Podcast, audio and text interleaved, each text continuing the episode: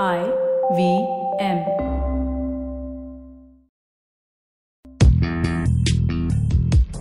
पैसा वैसा विद अनुपम गुप्ता में आपका स्वागत है। ये वो शो है जहाँ आपको पैसों की दुनिया से जुड़े सवालों का हल मिलेगा।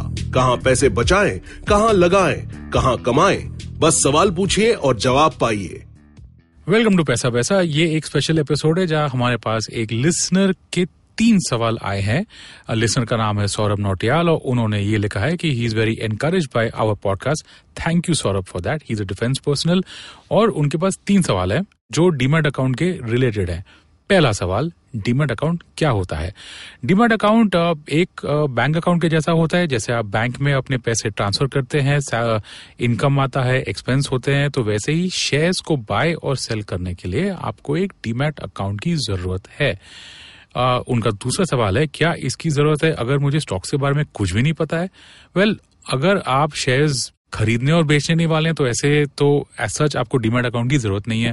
लेकिन जो दिन आपने डिसाइड किया कि आपको स्टॉक मार्केट में शेयर्स खरीदने हैं या बेचने हैं या कोई भी ट्रांजैक्शन करना है तो आपको एक डीमेट अकाउंट खोलना पड़ेगा।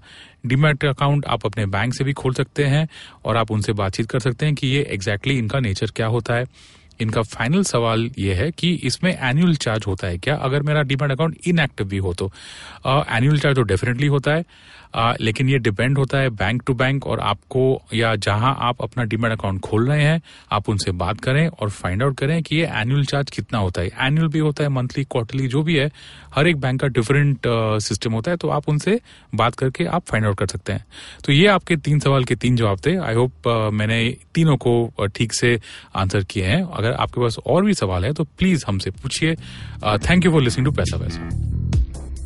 पैसा वैसा सुनने के लिए शुक्रिया। अगर आप इन्वेस्टमेंट से जुड़ी कोई भी जानकारी या सवाल पूछना चाहते हैं तो आप हमें ट्वीट कर सकते हैं। हमारा ट्विटर हैंडल है at I V M podcast या आप हमें ईमेल भी कर सकते हैं। Paisa Vaisa at Indus Vox dot com पर।